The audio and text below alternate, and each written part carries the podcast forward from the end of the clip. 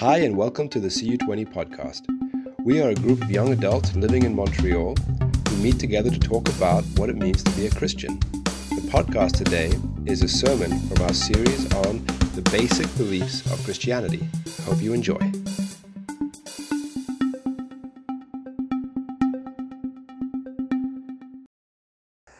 So we're launching the series tonight that's looking at the fundamentals of Christianity. What is the foundation? What are the bare bones of the faith that we have? And don't be discouraged if you have not, if you have done something like this before, or if you feel like you've been a Christian for a long time and there's that side of it's good. You know, you've got the foundations covered well.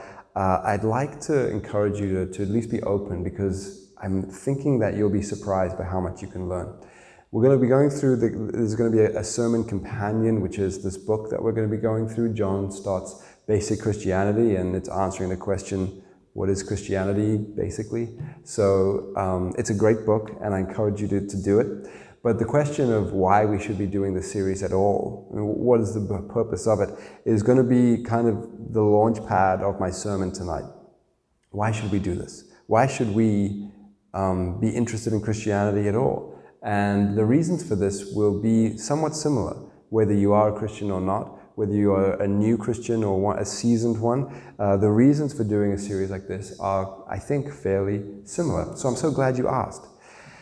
The first reason that we should do this is because it's important always to examine our beliefs. Whoever we are, whatever beliefs we have, it's always important to examine your beliefs, to see if what you hold on to is true, is coherent, and is consistent. Because many people don't have coherent and consistent beliefs.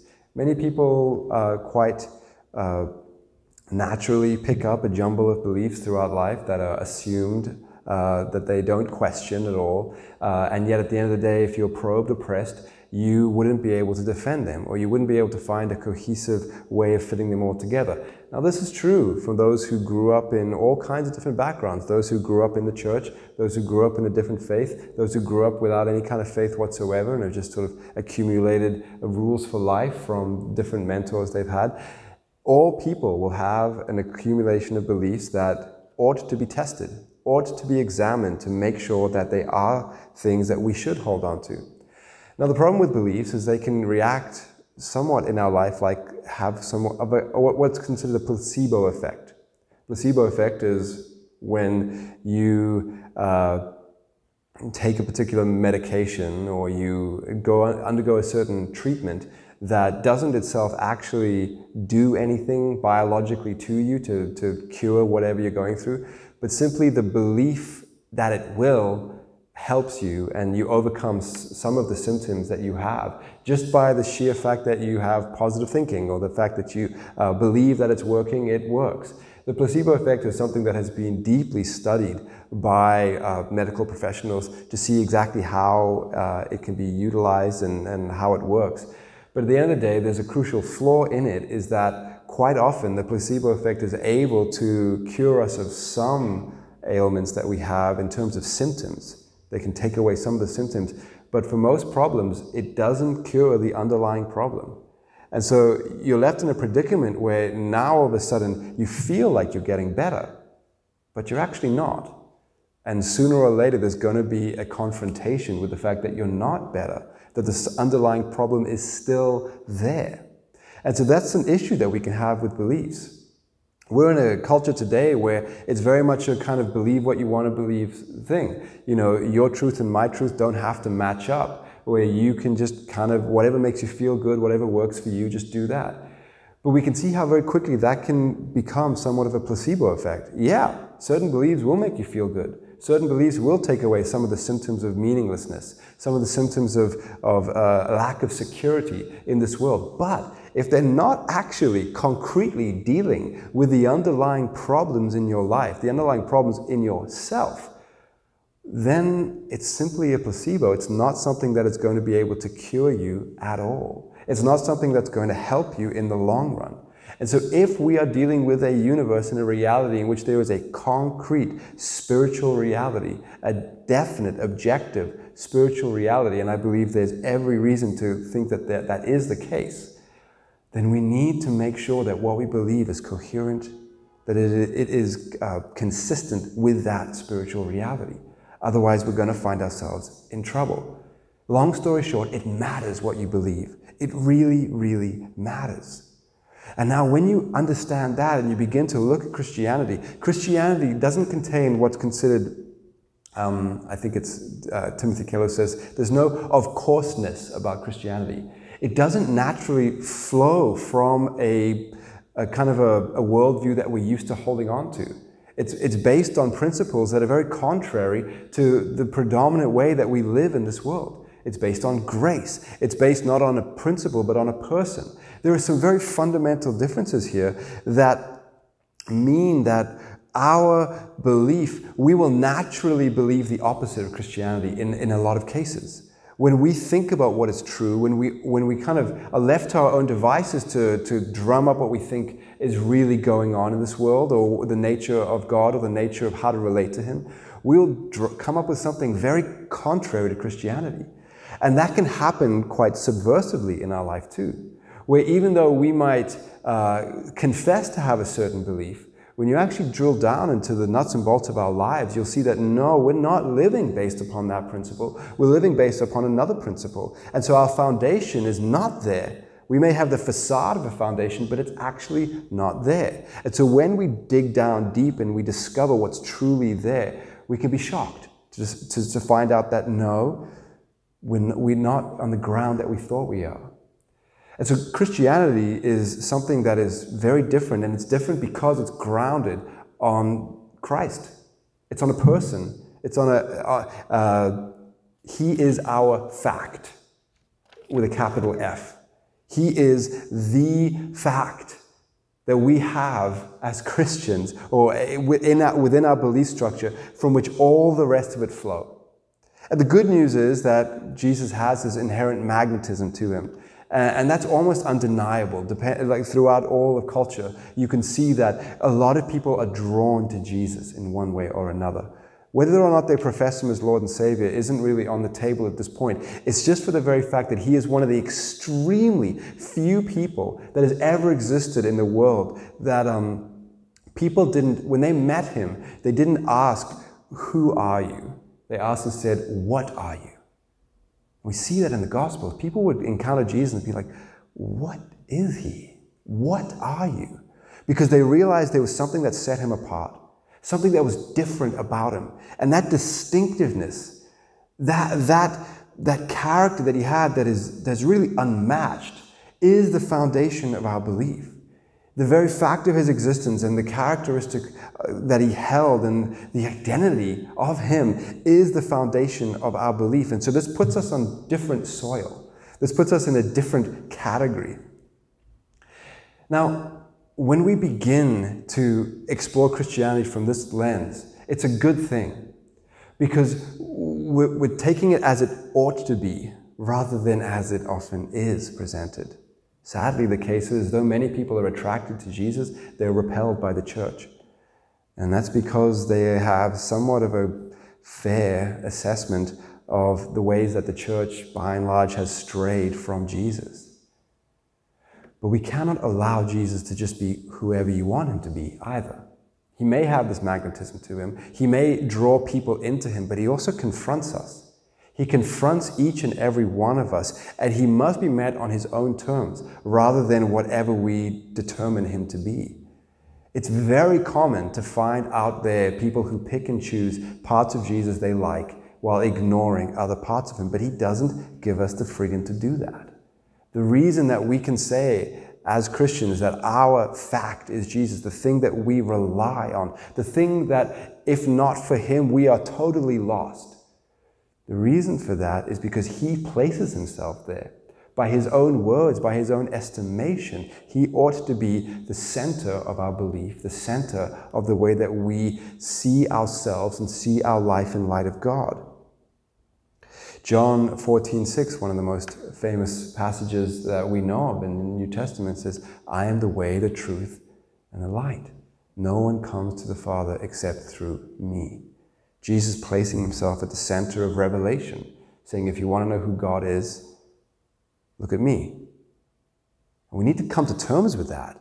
And we need to determine whether or not that is something that can be credible. It's something that we should take him seriously in.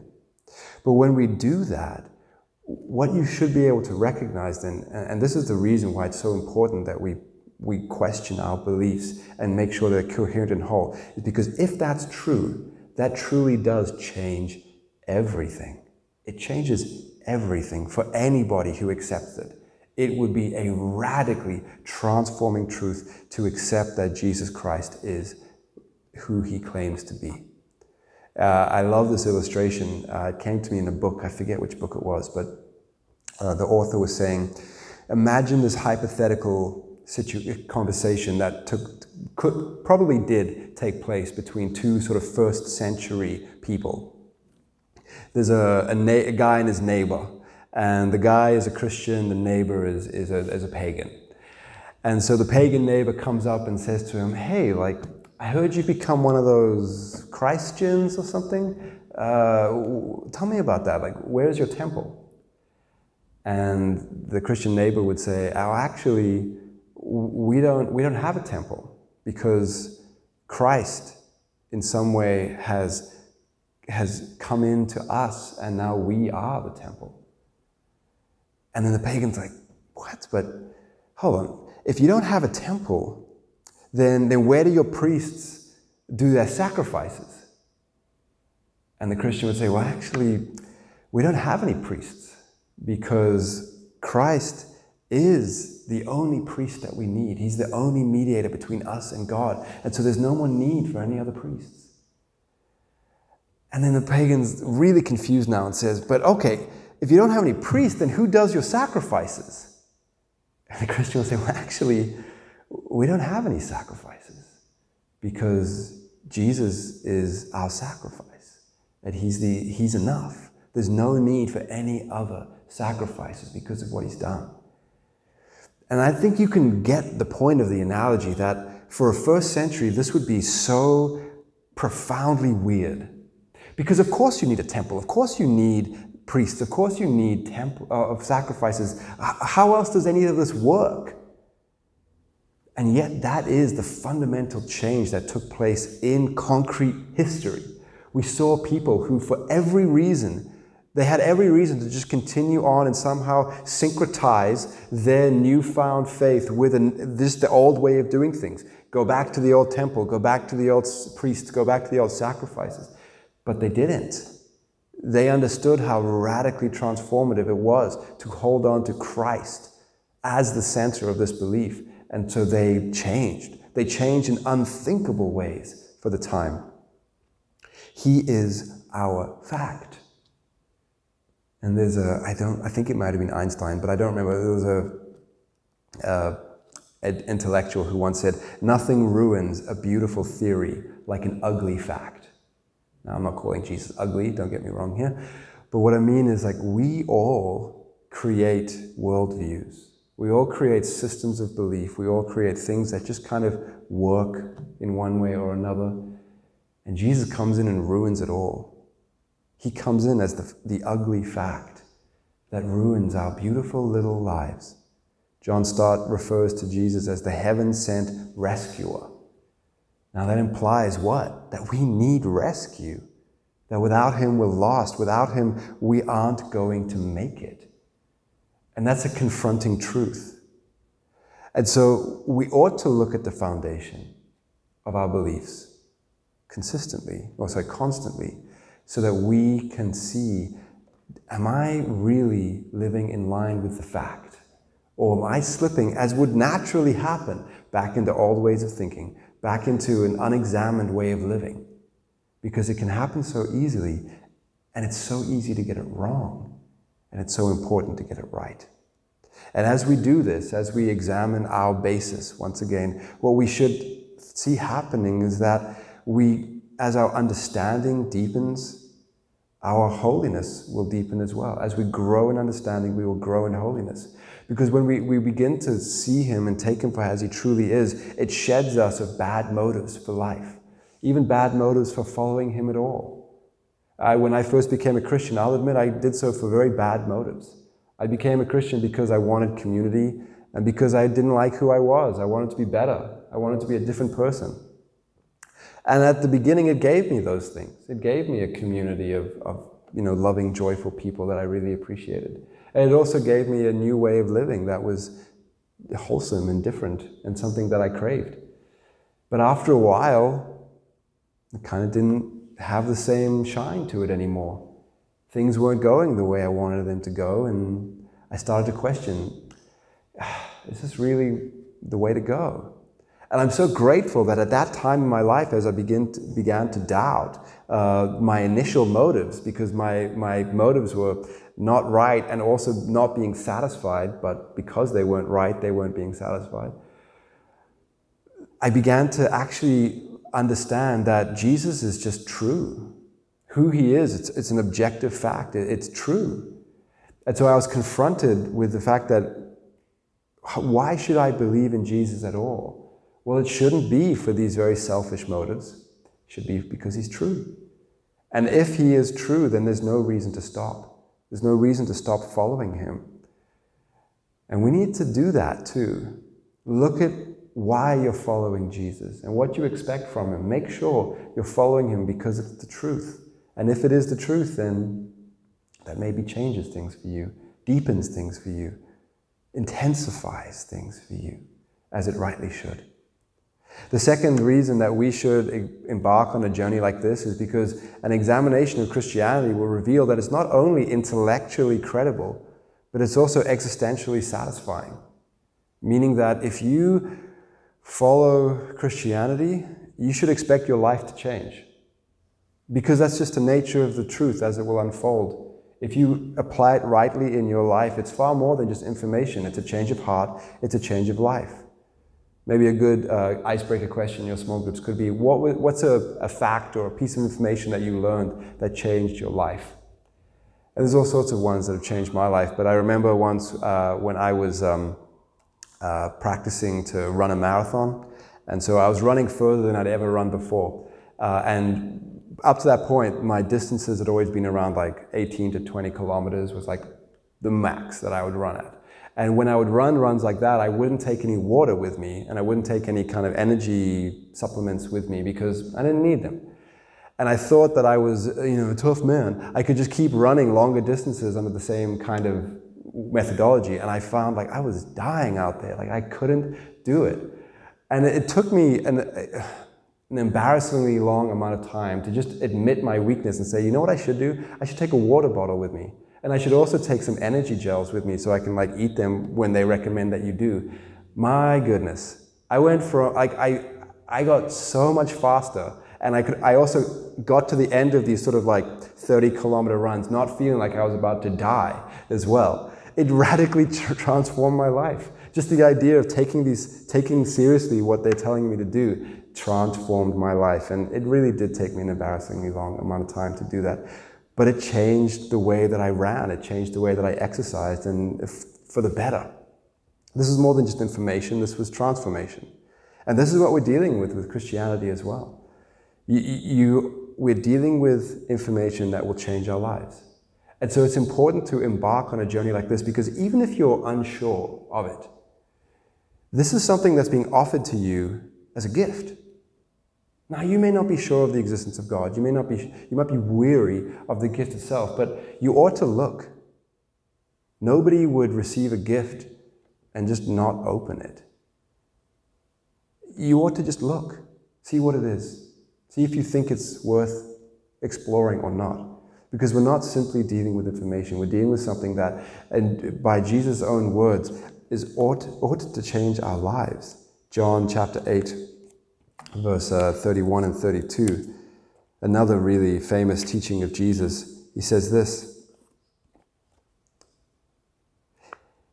"To the Jews who had believed in him, Jesus said, 'If you hold to my teaching, you really are my disciple. Then you will know the truth, and the truth will set you free.'" What Jesus is offering here is, he's offering to meet one of the most universal longings between all of us, the longing to be free. We all crave freedom. We all crave freedom alongside being fully known and fully loved. having a sense of security in this world. These are things that every human being on the planet craves and chases after. And Jesus comes and he offers them all to us. He offers us freedom. He offers us to be fully known and fully loved. He offers us security. This is why an examination of Christianity should want it not only to understand the intellectual credibility, but also to see the existential satisfaction of it, to know that we can live more fulfilled lives by it, to understand that it's not just about information, but when rightly applied, it's transformation. You know, there's a big difference between Jesus is the Savior and Jesus is my Savior. And that is the crucial distinction that makes all the difference. My Savior. The gift of Christ appropriated to me. True Christianity will be a process of humility, humbling ourselves before Him, letting go of the pride of the different things we have held on to call ourselves good, trusting instead in Him. Humility, trust, and then loyalty and commitment to Him. To not only believe, but to see it through, to walk in faith, to walk in obedience, in confident trust of Him. These things will have a deep and lasting impact on your life.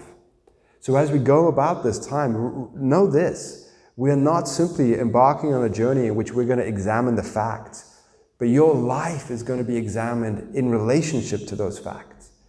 In light of those facts, how ought we live? And that is an essential part of an examination of any Christianity, is that it holds a mirror up to us and says, what do you think about you right now?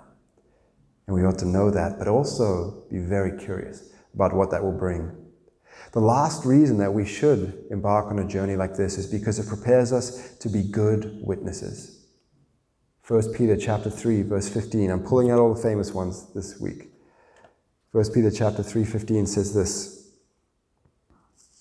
"But in your hearts, revere Christ as Lord. Always be prepared to give an answer to everyone who asks you for the reason for the hope that you have, but do so with gentleness and respect." Always be prepared to give a what? A reason for the hope that we have. What is your reason? I was challenged by this many years ago, and I've continually challenged CU20 from time to time, as well as other Christians. Can you explain the gospel in under 2 minutes? And the analogy I've always used is this. Let's say you're walking down the street with a friend. Same, you know, it's Sherbrooke out here. You're walking with a friend and you cross the street without looking, as all pedestrians in Montreal do. You just cross the street, and coming out of nowhere, this bus comes around the corner and you miss it by inches, but your friend tragically is hit by this bus. You run over to your friend, and you look down and you can see it's bad. And your friend knows it's bad, and your friend looks up at you and says, "Look, I don't think I have much time left. I know you're a Christian. Tell me, what does it mean? Tell me what you believe. You've got 2 minutes. What do you say? What do you say?" Now sometimes, I don't know how many times we'll be in exactly that situation, but you may be in situations where you won't have all the time in the world, all the relational clout in the world to be able to engage in long discussions with people. Sometimes all you'll have is 2 minutes. And if that's the case, what do you say? But even more than that, what do you say if you have 2 hours? What if you say if you have 2 years? What is the reason that we have for the hope that we have? To know the hope itself is part of the reason we go on this. What is the hope that we have? And then what is the reasons for the hope that we have too? John Stott says, "But there is evidence for the deity of Jesus, good, strong, historical, cumulative evidence to which an honest person can subscribe without committing intellectual suicide." Do you know that? Are you able to articulate that? Or is it something that you hold on to just kind of, yeah, I believe it. Don't really know why, but I believe it. It goes further than just our ability to be able to communicate this faith to another person. It also strengthens our ability to be able to communicate it to ourselves. There are times, my friends, that we need to preach to ourselves rather than listen to ourselves. There are times when you need to know that you have a hope. Right now, today, do you know that you have a hope? Or are you driven by fear? Are you driven by insecurities? When they rise up inside us, how do you meet the challenge of those fears and those doubts? When doubts come up in your life, do you know that you have strong reason to doubt your doubt? Strong reason to question the very things that you're using to discredit Christianity? There are good reasons to hold on to what we believe. You don't need to be dominated by your fears. You don't need to be dominated by your doubts. We have good, solid reasons for not being that way. We are given the freedom, the ability to preach to ourselves when these doubts and these insecurities and these fears rise up inside us. We need to bolster our understanding of our faith so that we can meet the challenges of even our own hearts and also the hearts of those around us. This is the last analogy before I close up, but there was a few years ago now, quite a few years ago now, when I was riding on a bus. And on the bus, I looked down and I was standing and this person was sitting and they were reading a book that I had read. And it was, they were sort of at a point just before halfway in this book. And I know at the halfway-ish point in this book, something huge happens. Something that just changes everything about the book, and there's this massive plot twist. People die, it's crazy. And I could see he wasn't there yet. And I asked the guy, like, hey, what do you think of the book? And he's like, oh man, it's so great. I'm loving this, I'm loving that. Oh man, it's such an exciting book. And as he's explained to me, I'm thinking like, oh man, you have no idea what's about to happen. Like, your world is about to come crashing down all around you and you don't have a clue. And I didn't want to say anything to him, but inside I was thinking, you're about to be wrecked. But the point is, we actually know the end of the story as Christians. We know, we have the privileged perspective of being able to see what's the fact behind all the other facts in this world. Where are we going?